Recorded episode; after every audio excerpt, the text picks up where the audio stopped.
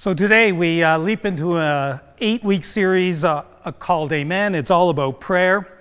We'll be using the Lord's Prayer as a framework for the eight weeks. And I, I should let you know that this series comes out of my teaching uh, on what's called the prayer course that I did before Easter. I had both an online and an in person version of the course going. And we walked through some pretty awesome stuff together that I believe that we can all benefit from. And we saw God move in response to prayer. The prayer course uh, comes out of material produced by Pete Greig, a pastor from just outside of London, England, and his book, How to Pray A Simple Guide for Normal People. And hey, most of us are normal, I think, so this stuff is for us.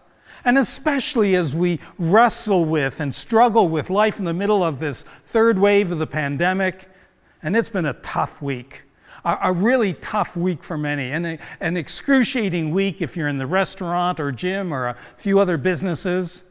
And the battle that rages on between those who believe that the government is not doing enough, not being strict enough, and others who are horrified by the restrictions on our liberties and the impact that these restrictions have on the mental health of all of us, and especially our kids. You know the arguments. Uh, you may have even made an argument or two and posted that on your social media. On one hand, there is hope that vaccines will bring relief, while on the other hand, uh, the COVID infection rate just continues to rise. The light that we are beginning to see at the end of the tunnel is growing a bit dark, but friends, there is light. There is always light. Oh, and by the way, if you follow me on social media, you will know that I posted something to the effect I drank the Kool Aid and got the Pfizer vaccine. Now to see when I become a puppet of the government. My, my son uh, suggested that I keep my firmware up to date now that I'm controlled by Bill Gates, to which I added, with sincere apologies to those who have serious, authentic concerns about vaccinations, because the whole vaccination deal has people on either side as well. Now, a lot of people responded to the humor of my post with their own humor. I particularly appreciated a response from Tim Moen. Tim's a former firefighter here in Fort McMurray who just happens to also be the head of the Libertarian Party of Canada. And he said, I'm a Pfizer bro too, Doug. No government strings on me yet. As I would expect to hear from a good libertarian boy. And he sent me this meme that I will just leave there. I mean, what a conflicted time to be alive, and what an emotionally draining time to be alive. And in a day like this, I, can't think of a better thing than for us to take a cue from the disciples of Jesus and learn how to draw near to God through prayer. The Apostle Luke, he, he wrote this uh, in the introduction he made to the Lord's Prayer. He writes, One day, Jesus was praying in a certain place when he finished, one of his disciples said to him, Lord, teach us to pray, just as John taught his disciples. And he said to them, When you pray, say, Our Father. So, yeah, we, we need God to teach us to pray. So, what I want to do with the time that remains as we ask God to teach us to pray is just to spend a few moments uh, focusing on who this Father is that we are praying to. And then uh, I want to tell you what I hope is an encouraging story about how God, as my personal Father, has moved in my life as kind of an introduction to where we'll be going for the rest of this series. So, the question I, I want to ask today as we start, as, as kind of an introduction to this whole series, is what kind of father is God? What is he really like? Why do I call him father, and, and what does that mean? Uh, let me outline four characteristics of God as our father that the writers of the Bible talk about. Number one, our God, he is a caring father. He is loving, considerate, compassionate. He is a caring father. Number two, God is a consistent father. He's reliable, dependable. You can count on him. He's not fickle. Number three, God is a close father.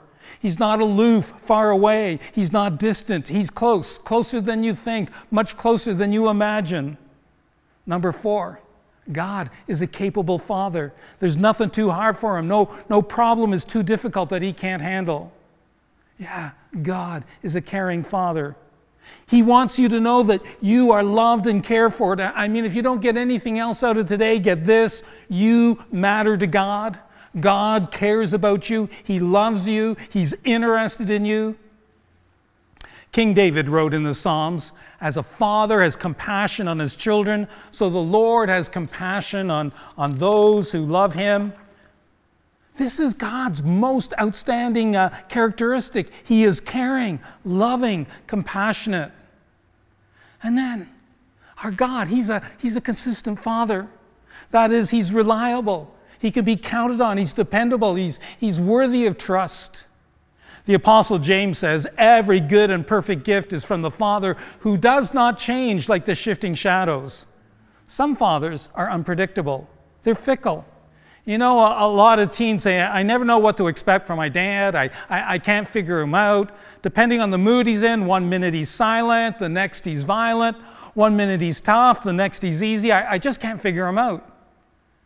Inconsistent fathers produce insecure kids. Friends, our God is a consistent father. He is not moody. He never has a bad day. He never wakes up grouchy. Okay, I can't resist. A wife asked, Do you wake up grouchy in the morning? She answered, No, I usually let him sleep. God is never grouchy. He is not moody. He, he loves you just as much on your day off as he does on your day on, your good days, your bad days, because he's consistent. It, it's not based on who you are, it's based on who he is. And he is a close father. The writers of the Bible make it very clear that he's nearby when you need him, he's available, he's accessible. The Apostle Paul wants us to understand that God is never far away, that, that he is everywhere. So he writes, God did this he made himself known so that they would seek him and perhaps reach out for him and find him, though he is not far from each one of us. God is not like thousands of kilometers away, He's right here. He's here with you. If you open up your life to Him, He'll be in you, in your life. When we pray, He's right there listening to us always. And lastly, our God is a capable Father. Nothing is beyond his ability, his resources. I mean, nothing ever taxes him. Whatever problem you've got at home, at work, at school, God can handle it. He is a capable Father. It was the angel Gabriel who the Apostle Luke quotes For nothing is impossible with God. Nothing is impossible. God is capable. The Apostle Paul writes, God is able to do far more than we would ever dare to ask or even dream infinitely beyond our highest prayers, desires, uh, thoughts, or hopes. God says, you know, you think of the biggest thing that you can think of, and hey, I can top that. Think of the biggest problem you can give me, and, and I can handle it. Think of the biggest request you'd like to make, and I can meet it because He is a capable Father. God wants to meet your needs. He, he wants you to stop looking everywhere else to have those needs met. He, he wants you to look to Him. Again, the words of Paul My God shall supply all of your needs. That means everything finances, health, work, and on down, all your needs. So when we pray our Father, we are praying to a caring Father. He is a consistent Father. Our Father in heaven is a close Father, and He is a capable Father. And with that uh, in mind, I want to tell you a little bit of my own story of how our Father God uh, worked uh, to bring me to Fort City. I like to retell this story from time to time because for me it's a really powerful story of the loving, consistent work of my Heavenly Father who was close to me, who has always been consistently there for me through the years. And it's a story about prayer and about how God communicates to us and, and how our God is lovingly involved in our lives. Let me take you back 14 years to the year 2007. I had been the lead pastor at Redwood Park Church in Thunder Bay for not quite 16 years yet. A guy by the name of, of Jeff, who was a YWAM worker from Dalat, Malaysia, that's Youth with a Mission that Matt, Steph, and Dulcie also served with, he was visiting his hometown of Thunder Bay. God had given him a very unique prayer ministry, including the gift of encouraging prophetic insight as he prayed for you. Jeff is one of less than a handful of people in my life who God has given supernatural insight into the journey uh, God was leading me on. And God used him real powerfully to affirm my spiritual gifts and talents. He, he, spoke very powerfully into my life as to why God had called me to serve at Redwood Park Church. But then he told me that God wanted me to prepare for a transition, not, not necessarily immediately, but I needed to prepare my heart for a new and very challenging ministry that He had for me uh, sometime in the future. And I needed this word because it was to a ministry that I would not instantly gravitate to. It, would involve some growth that would not be comfortable in the process. And, and he attached some awesome promises of how God would work through all of this. I was very content leading Red Park Park Church. I loved the ministry there. so that meant I just hung on to the encouraging words that Jeff spoke to me, and, and I kind of shelved the words that I might at some point in time transition from that church to another ministry. Jeff and I, we had never met before. We didn't know each other. But the prophetic word that he shared with me about my gifts, talents, and calling included details that he could not have known on his own apart from God directly revealing that to him. The nature of that prophetic prayer was so accurate about my gifts and calling that I could only receive it as a direct word from my Heavenly Father who loved me and cared deeply for me, cared so deeply that He wanted to prepare me for a transition. He knew how attached I was to the church I was serving, that He wanted to let me know well in advance that He had other plans for me, that another assignment would be coming up. I have experienced this kind of word in times of transition, transition before, where God has miraculously spoken to me almost years before the transition was to happen. He's a caring father that way. And, these words of Jeff, they sort of hung around me, but as I said, I, I held on to the encouraging words about why I was at that church at the time and, and kind of avoided thinking about transition. Then, about uh, four years later, my district superintendent, who in our church family, the Christian Missionary Alliance, he kind of serves as my boss and coach, he challenged me strongly. Now, he would not consider himself prophetically gifted, but this was really a prophetic word. He challenged me, saying, Doug, you are living at ease in Redwood, coasting on all of the victories of almost 20 years there. You have it good.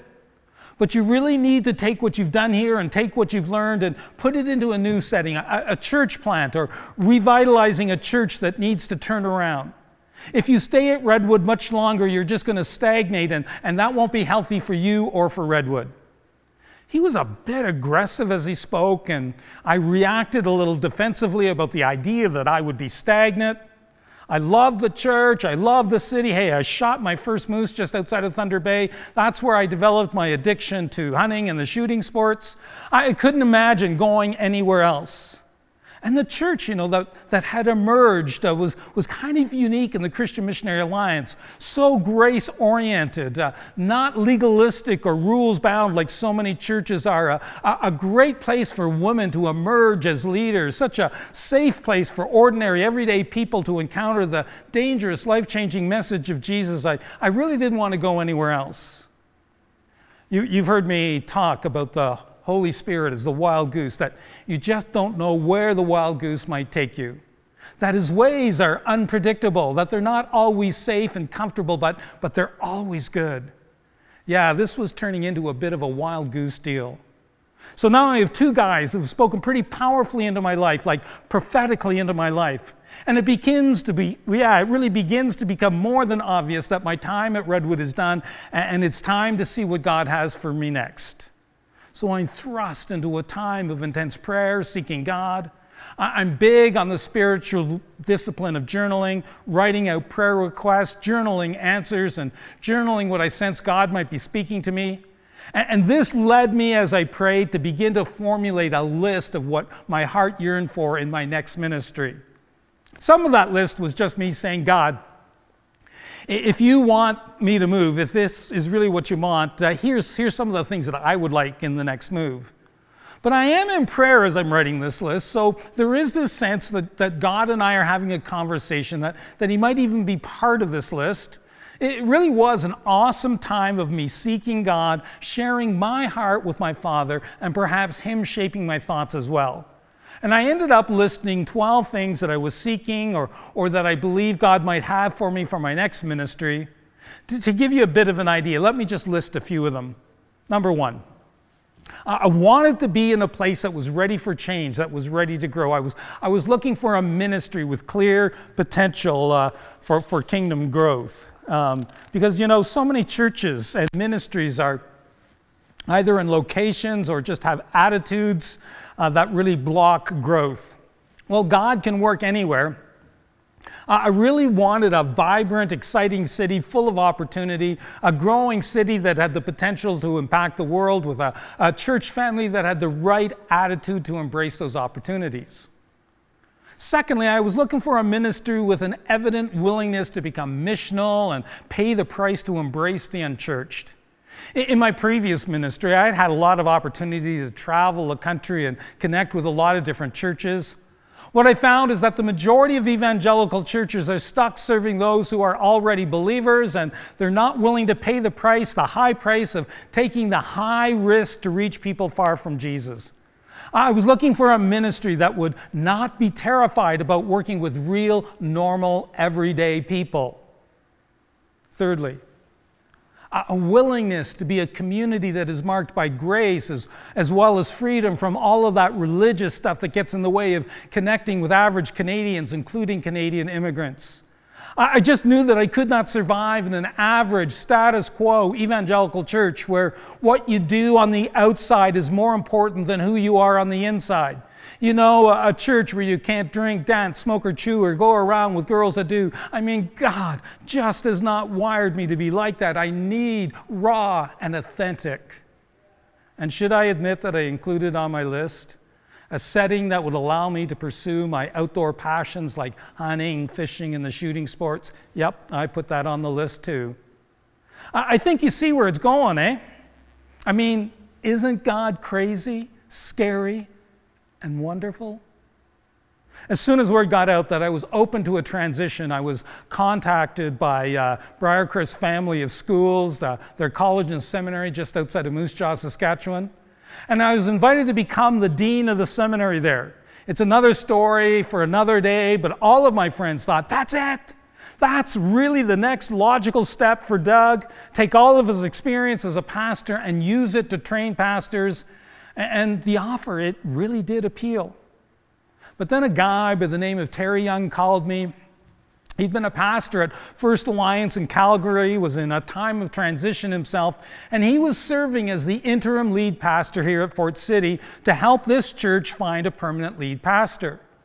So Terry Young called me, and I laughed. You gotta be kidding me.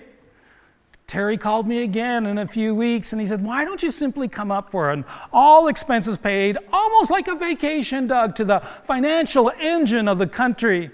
Yeah, in the middle of January. Doug, Doug, it's okay. Just, just meet with the board and do some seminar work with them and tell them just a little bit of your story at Redwood. They would be so encouraged by it. Just come and explore uh, a city, a region with, with absolutely no obligation to think about our need for a new lead pastor. We'd just be encouraged if you'd come and visit us. And even though they were fishing for a new pastor, and even though I knew it was a bit of a plot, I agreed to go just to be a bit of a consultant and to have fun exploring a part of the world, a part of the country I'd never been to. These were boom days then here in Fort McMurray, so sure, I'd love to come and see this boom town.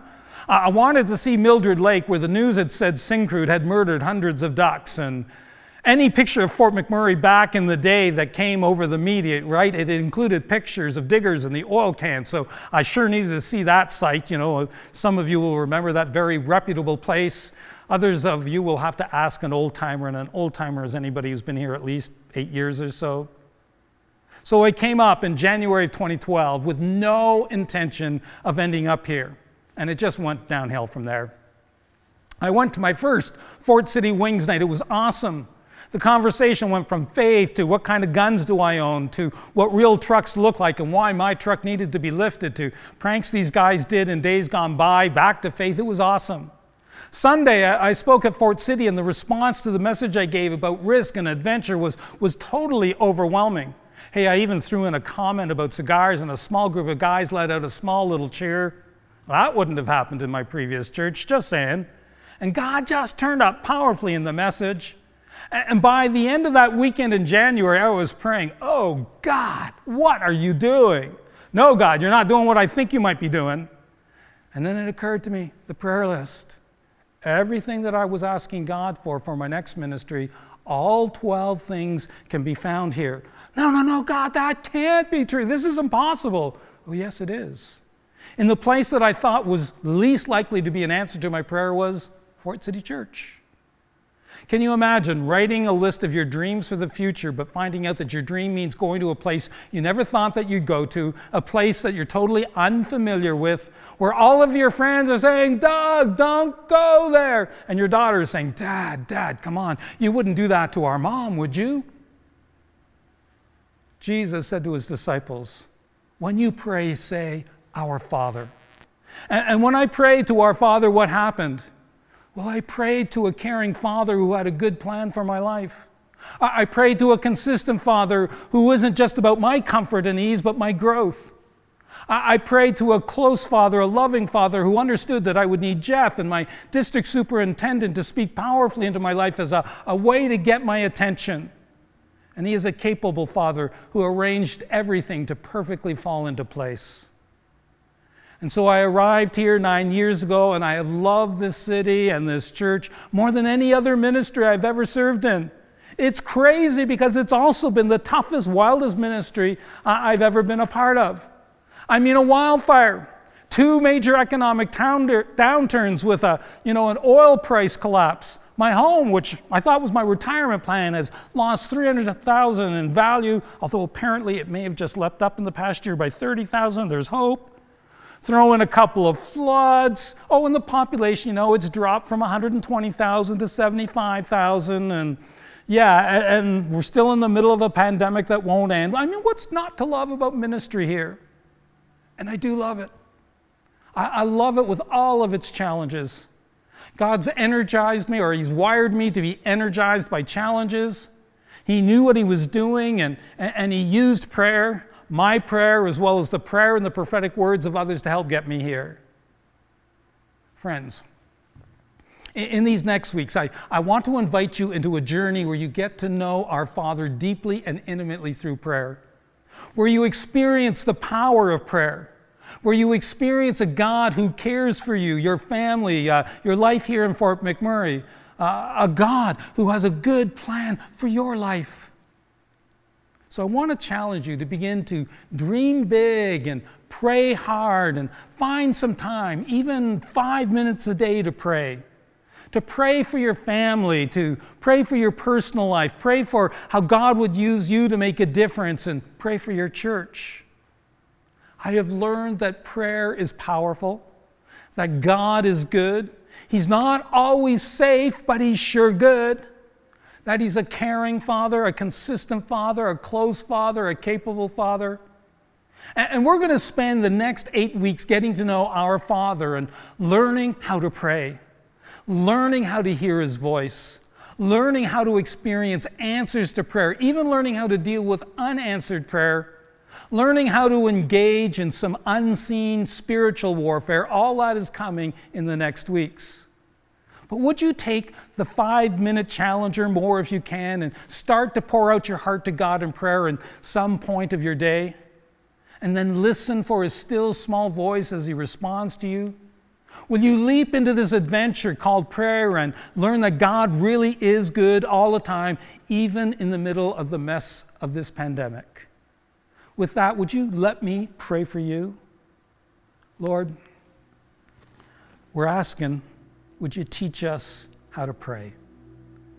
And as we pray, would you help us to connect deeply and intimately with our Father who cares, who walks with us consistently, who's always close by, who's capable, who, who can do more than we would ever ask or imagine? Grow our faith as we reach out to you and allow you to invade every aspect of our lives. As we give our hopes and dreams over to you and, and see what amazing things that you will do in our lives through our hopes and dreams. God, you are good, even when the world is dark.